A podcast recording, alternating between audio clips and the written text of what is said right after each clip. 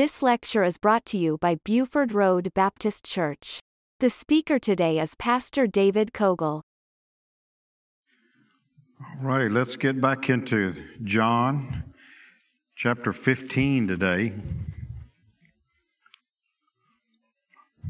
Through these chapters that we've been going through, 14 and 13 and so forth, Jesus has really been what they call the discourse with the disciples.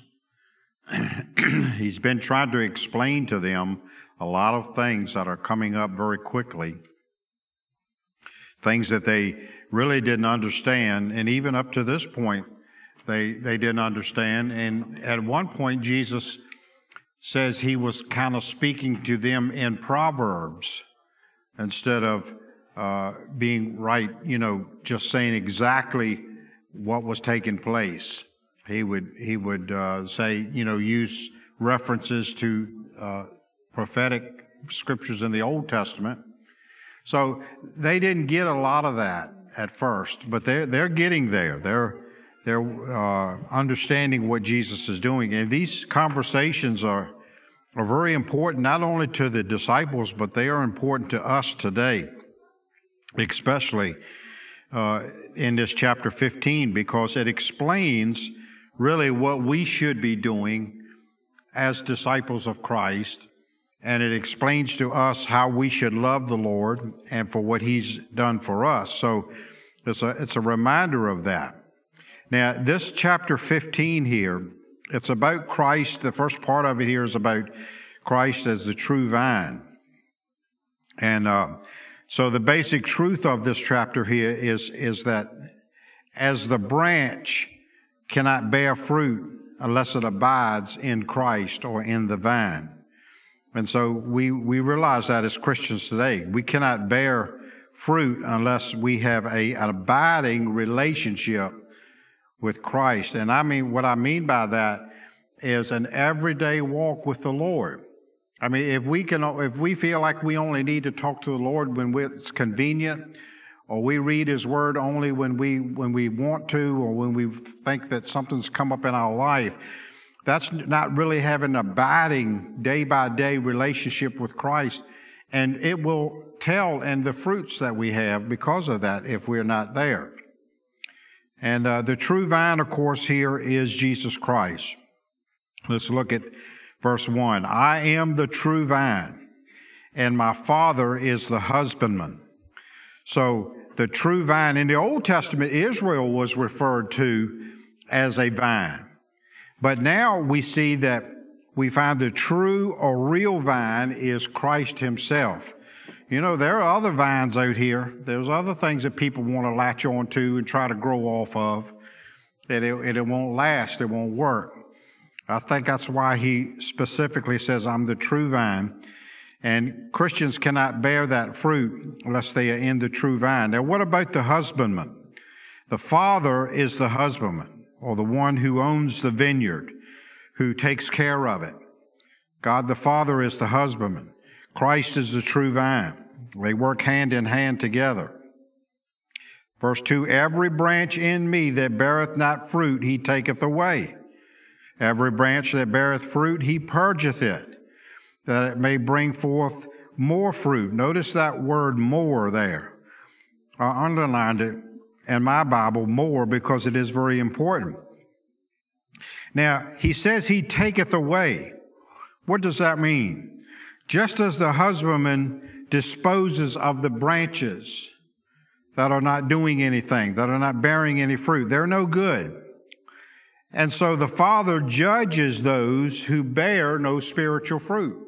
There will be a judgment for that. What have you done with your life? What have you done for Christ?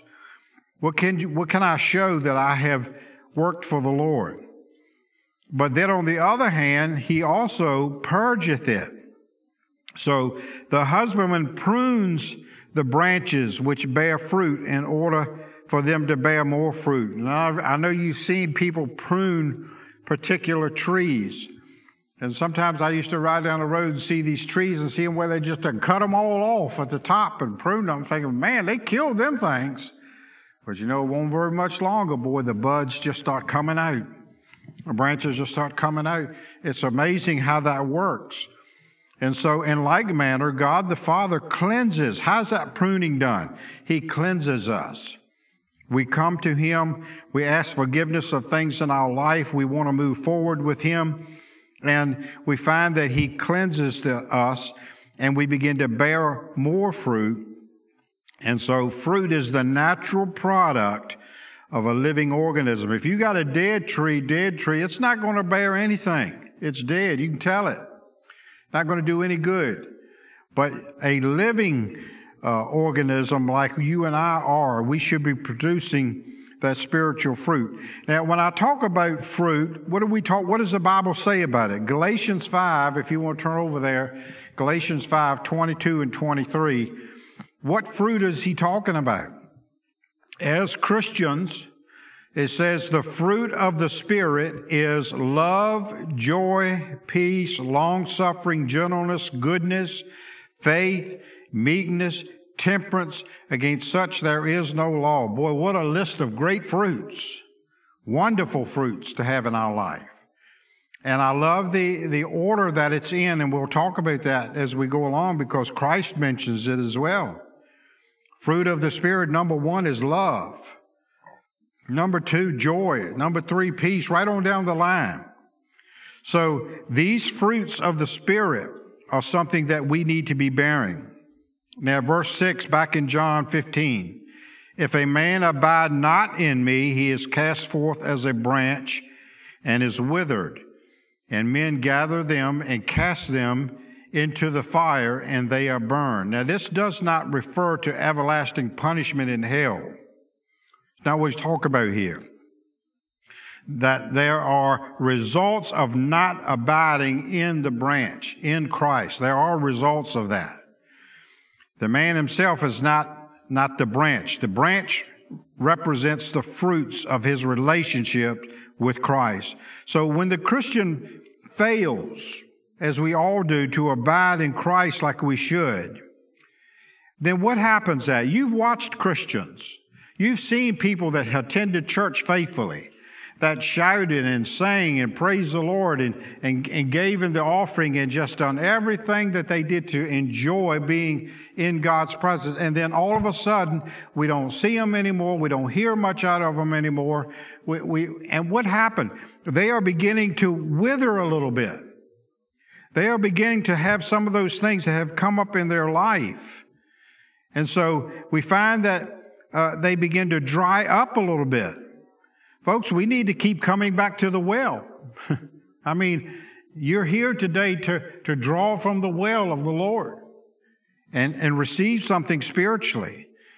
And we don't just wait for Sunday. We do it all week long. And when we pull up to His table and read His Word and pray and talk to the Lord. So when a Christian is not abiding as they should, then his fruit or his works will be judged. That's what it's talking about here. Once again, if you want to turn to 1 Corinthians 3, 12 through 15, we'll read that real quickly. And it talks about that judgment. And that's why as Christians, we need to realize there are consequences for the Lord giving us the breath of life on this earth and an ability to do some things for Him, and we just don't do it. What's going to happen to that? The Lord is just going to say, well, I don't care about that. No. Now, if any man build upon this foundation, gold, silver, precious stones, wood, hay, stubble, if any man's work be made manifest, for that day shall declare it, because it shall be revealed by fire. Remember here, we saw Him take away those branches, and they were gathered up and cast into the fire. The ones that didn't do anything. If any man's work abide, which he hath built thereon, he shall receive a reward. But if any man's work shall be burned, he shall suffer loss. But he himself, you see, that's why I didn't speak. It's not saying that you're going to hell because of that. He himself shall be saved, yet so as by fire. But can you imagine what we're thinking when we got this big old pile of works over there? And we're smiling, got our chest poked out. And the Lord throws the fire on that thing, and that, whoo, That thing is gone. And here's another one over here with a little pile of works that throws the fire on that. Boy, it stands. It doesn't burn up. What's the difference? Well, you've got some over here that did things for the wrong reason, did things for the praise of man, did things for themselves, did things for that they could have done. Another way, they will be burned up. So Christ is telling us, hey, let's make sure that we'll do fruit that will last and abide there. Verse number 7 back at John 15. If you abide in me and my words abide in you, you shall ask what you will, and it shall be done unto you. Verse 8, herein is my Father glorified, that you bear, notice that word again, much fruit, so shall ye be my disciples. Those who are abiding in Christ, once again, and will permit his words to abide in us. I open my Bible, I read it. Do I just say, well, that's nice words? I hope someone else will take heed to that. Take my shovel out and shovel it back. Well, they need that. I got news for you. We all need it, don't we? We need those words in the Word of God. And so that's what he is saying here. He said, let those words abide in us and have a blessed promise that Christ will perform whatever they ask. And that is a blessed promise of the Father that he's talking about there. What a great promise that is. Verse 9, as the Father hath loved me, so have I loved you. Continue ye in my word. If ye keep my commandments, ye shall abide in my love, even as I have kept my Father's commandments and abide in his love. So this relationship that we should have with God is the same type of relationship that Jesus had with his Father. Christ exhorts his disciples here not to just love once in a while, but that word continue. You know, there are days when we don't feel like loving everybody. There are days when we're going through things. Maybe we don't even feel like loving the Lord like we should. But we need to continue in that love. And it's interesting to note here that the first fruit of the Spirit, remember, like I read back in Galatians, is love. So Christ remaineth in the Father's love because he obeyed him. You remember what Jesus kept saying, I came to do my Father's will. Nevertheless, not my will, but thy will be done. So Christ was always remaining in that love and doing what he needed to do because he wanted to obey his Father. And so we should do the same thing. We remain in Christ's love because we want to obey his commandments. And he's mentioned this over and over again. Back in chapter 14, did the same thing. Verse number 11, these things have I spoken unto you, that your joy might remain in you, and that your joy might be full. You remember back at the list of the fruits? But the fruit of the Spirit is love. Number 2 was what? Joy. So we find here that, once again, this second fruit of the Spirit comes from that abiding relationship with Christ. We should be joyful Christians. Yes, we face a lot of things in this world, but we're not facing them alone. We're facing them with Christ in our life. And that will bring joy to us. Christ promised them the fruit of the Spirit, these spirits will be answered prayer. You know, we all want our prayers answered. I do. Someone asked me to pray for them. I pray hoping that God will answer, wanting God to answer that prayer. But, you know, I can't feel like God should answer my prayer if I'm not abiding in him and I'm not doing what I'm supposed to do with him. Why should I ask the Lord to do something for me if I'm not doing what I should for the Lord? So that answered prayer, that love, that joy, all those things will come from abiding in him. He continues that thought about love in verse 12. This is my commandment, that ye love one another. And then he puts it this way, as I have loved you. And I tell you, that really puts it firmly to us. You know, how should we love one another? Well, let's think about how Christ loved us. what he did for us. The second commandment that we find here, this is in chapter 15. The first one was abide in me in verse number 7. Now we find that we are to love one another, and he defines that as I have loved you. Verse 13, he tells us about that love. How did Christ love us? Greater love hath no man than this, that a man laid down his life for his friends. Ye are my friends, if you do whatsoever I command you. So that love that Christ is talking about is sacrificially giving to others. Sacrificially. In other words, if I don't feel like loving somebody, I still will do it for Christ's sake. I still will go all the way. Love is not just an emotional feeling. That's what the world wants you to think today, what love is all about. It's just emotions. But it's not. It's much more than that. I can either tell somebody I love them, or I can show them that I love them. By what? By giving of my time, my life, things that I have going on. All right? What did Christ do? John 3:16. For God so loved the world that he gave his only begotten Son. That's the kind of love, sacrificial love. To a friend of Christ means to obey him if we're going to be his friends. Verse 15, henceforth I call you not servants, for the servant knoweth not what his Lord doeth. But I have called you friends, for all things that I have heard of my Father I have made known unto you. So because of the obedience of the disciples, what do they get? Christ calls them his friends. Let me tell you something, to be a friend of God is something else. That's a great thing.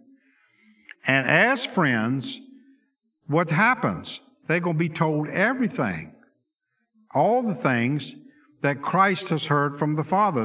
They're going to be on the inside scoop on everything. That's the way I like to be with the Lord.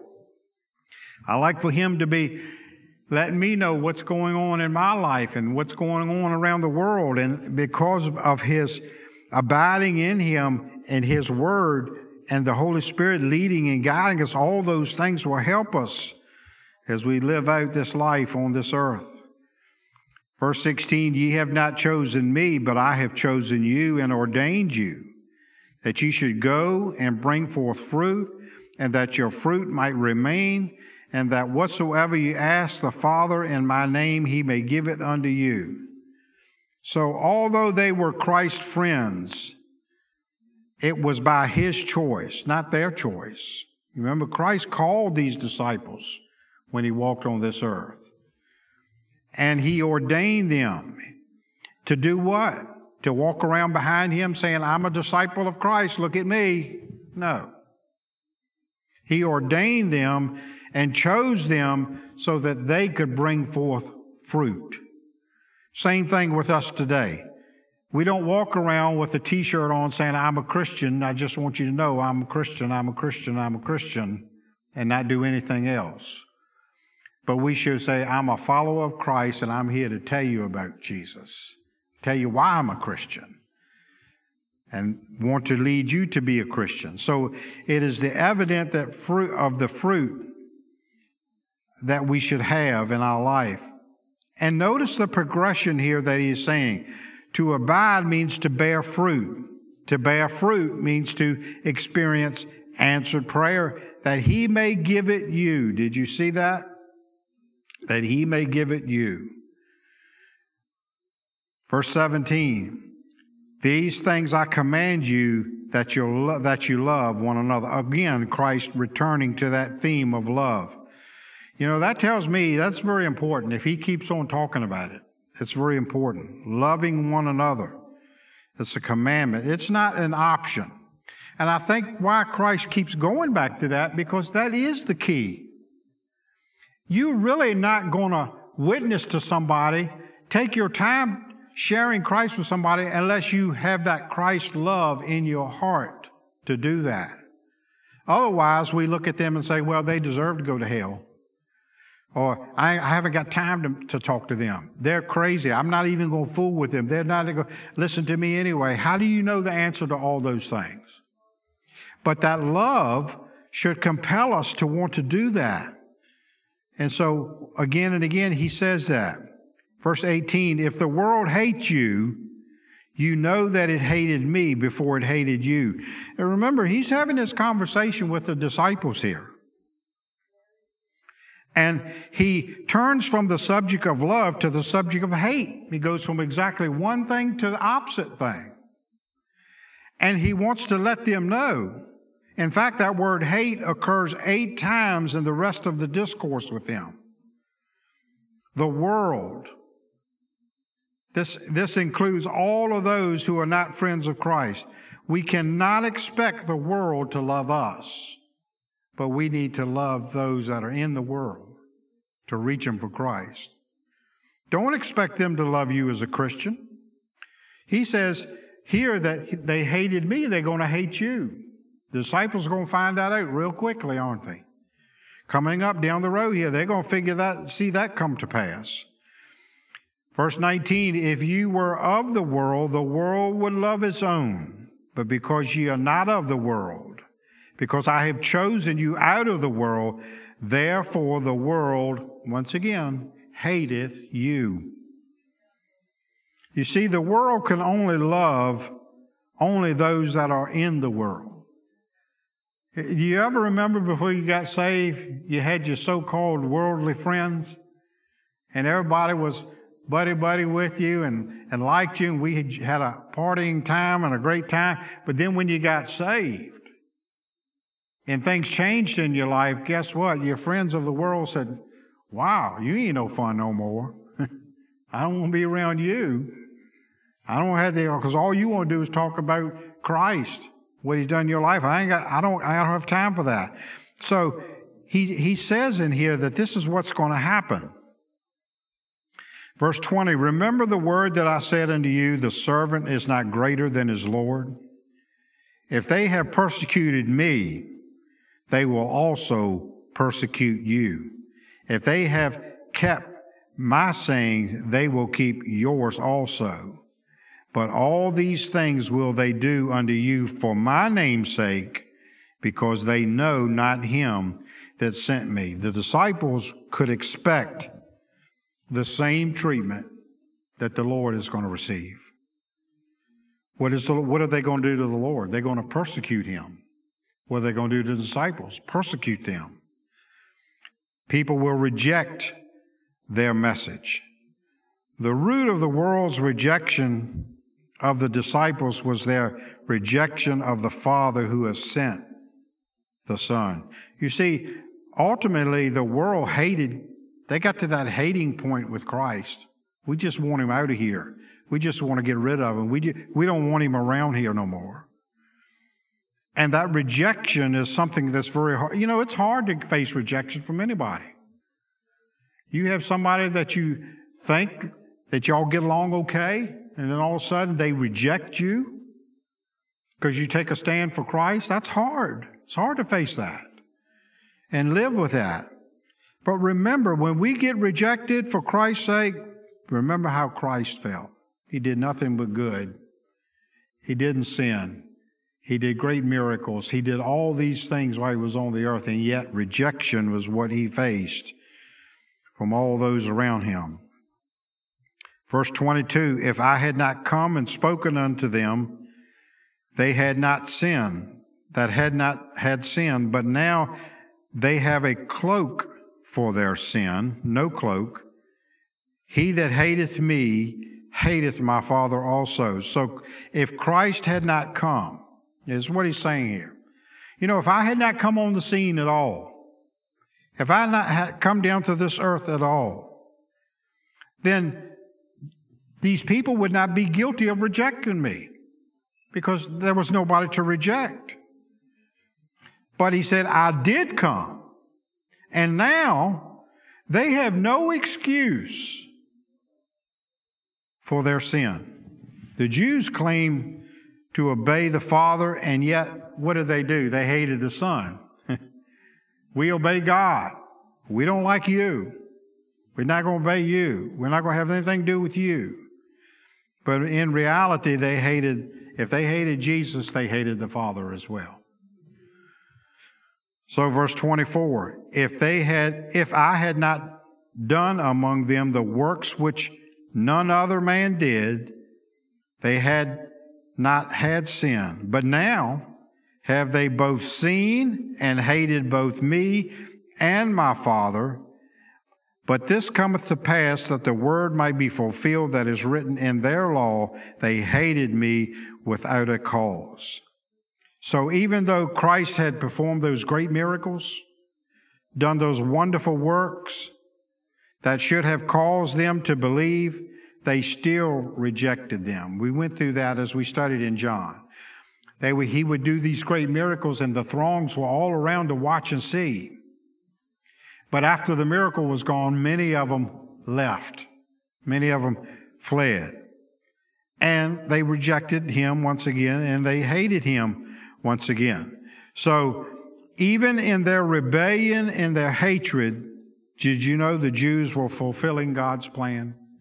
And that's what Christ is saying here, that it is written in their law. And the verse for that is Psalm 69:4. Psalm 69:4, they that hate me without a cause are more than the hairs of mine head. They that would destroy me, being mine enemies, wrongfully are mighty.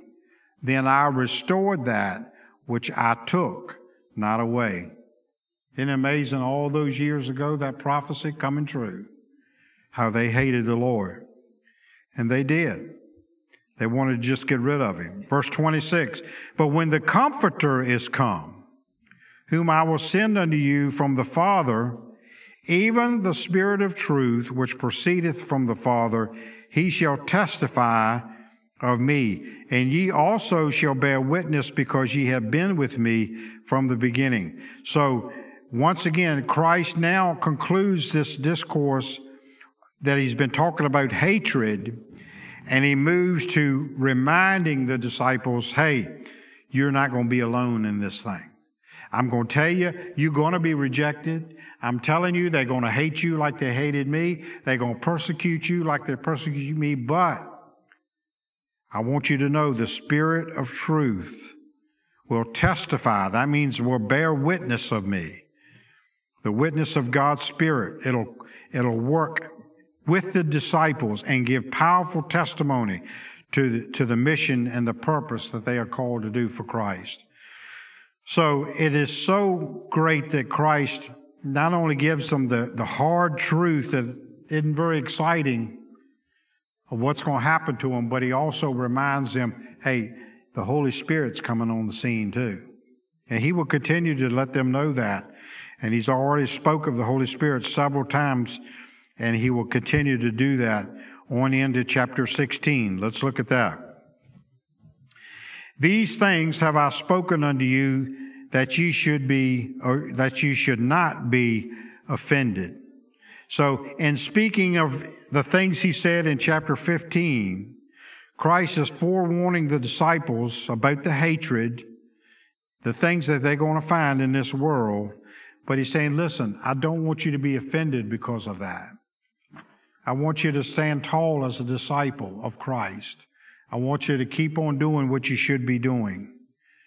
Verse 2, they shall put you out of the synagogues. Yea, the time cometh that whosoever killeth you will think that he doeth God's service. How about that? These things will they do unto you because they have not known the Father nor me. Brother Danny's been teaching about these disciples and how they died, what they did, and it was because they took a stand all the way to the end for Christ. And now he is saying, you're not only going to be put out of the synagogues, put out of the church, put out of teaching and preaching, but they're going to want to kill you, and they will kill you.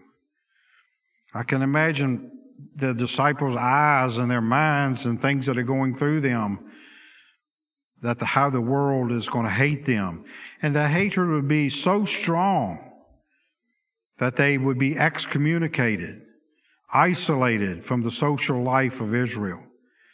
And it means a loss of employment for some of them. It's going to mean a rejection from their own families for some of them. But he's saying here, there in the latter part of verse 2, he doeth God's service. So they would be killed in the name of God. Acts 26, turn over to that just a minute and look at verse 9. You know, we don't think about what the disciples really went through and what they're going to face and things they stand for. As Christians today, how many of us have faced... We don't really face the rejection like that today, but maybe we do face it from our own families. Probably we could have some people testify, hey, my family, boy, they didn't think much of me deciding to be a Christian.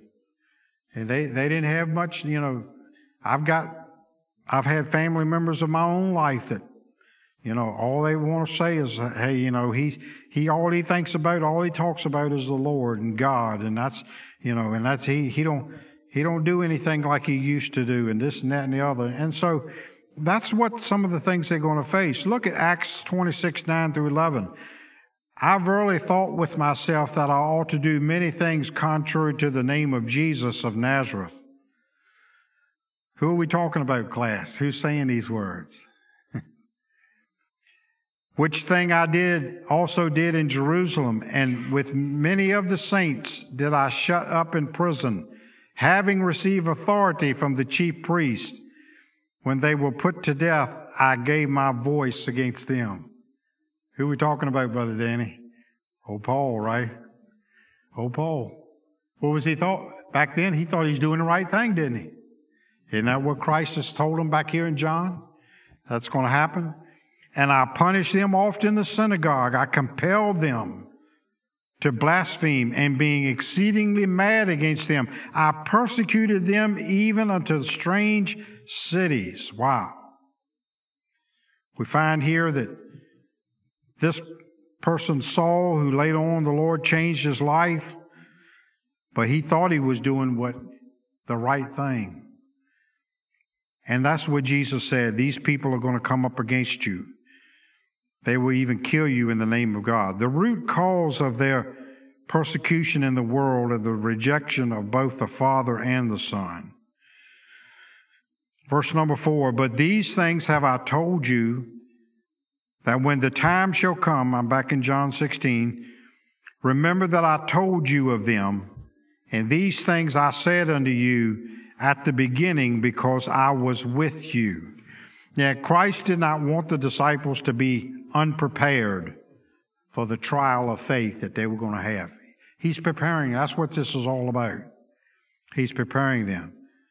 And that's why he said at the beginning, Christ was with them. And they realized they got up every day knowing that Jesus would be right there. And today I'm going to walk again with Christ. I'm going to see him again today. We're going to listen to him again today. That was the way it was at the beginning. And there was no reason to discuss persecution while he was with them. But now he's going away. And so that's why he is saying here, he wants to prepare them. Hey, you're going to wake up one day and say, where's Christ at? Oh, that's right. They persecuted him. They crucified him. They buried him. He rose again. He went back to heaven. Oh, yeah, I remember some of these things he told us now. And so they're going to say, you know what, fellas? They're going to look at each other and say, guess what? Persecution time's come now. Christ said it would happen, so be on the lookout for it. Verse 5, but now I go my way to him that sent me, and none of you asketh me, whether goest thou? But because I have said these things unto you, sorrow have filled your heart. So the disciples have been interested in where Jesus is going. Remember how some of them said, where are you going? How can we know the way? We don't know what's going on here. But now they realize that there's going to be sorrow because he is gone, and they're going to experience that because he's gone away. Verse 7, nevertheless, I tell you the truth, it is expedient for you that I go away. For if I go not away, the Comforter will not come unto you. But if I depart, I will send him unto you. So when he says, I tell you the truth, he explains the necessity of his departure. If the disciples could understand this truth, then they would have reason to be happy and not sad. It was necessary for Christ to go, that the Holy Spirit would come. He told us back in chapter 14, verse 16. And that Comforter is the Holy Spirit. Verse 8 and 9. And when he is come, this is once again the definition of what he will do. He will reprove the world of sin and of righteousness and of judgment, of sin because they believe not on me. So the work of the Holy Spirit is described as reproof. What does that mean? He will convict and he will convince people of sin that is in the world. The ministry of the Holy Spirit is a convicting and a convincing ministry. We should embrace that as Christians. I'm glad I've got the Holy Spirit because I can't rely on my thinking all the time. I can't rely on me making great decisions every day and doing the right thing. But when I make the wrong decision, that convincing, convicting ministry of the Holy Spirit says, hey, buddy, you better check up on that. You better not do that. That's not going to do you any good. It's not going to do Christ any good. You're going down the wrong path, doing the wrong thing. Thank you, Holy Spirit. Thank you for that. And let me get it straight. He will convict of sin and of righteousness and of judgment. The Holy Spirit, through the Word of God. You know, think about the tools the Holy Spirit uses.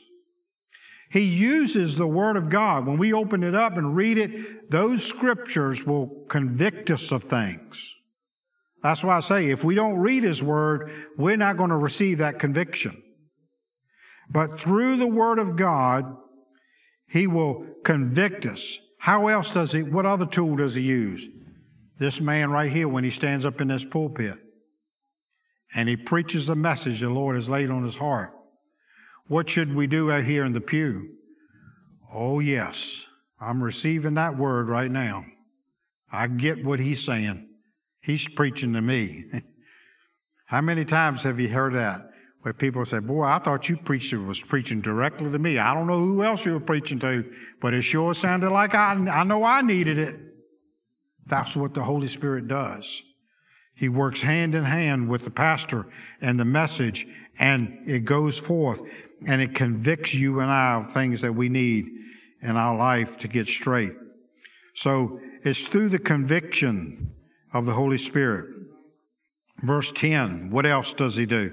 Of righteousness, because I go to my Father, and ye see me no more.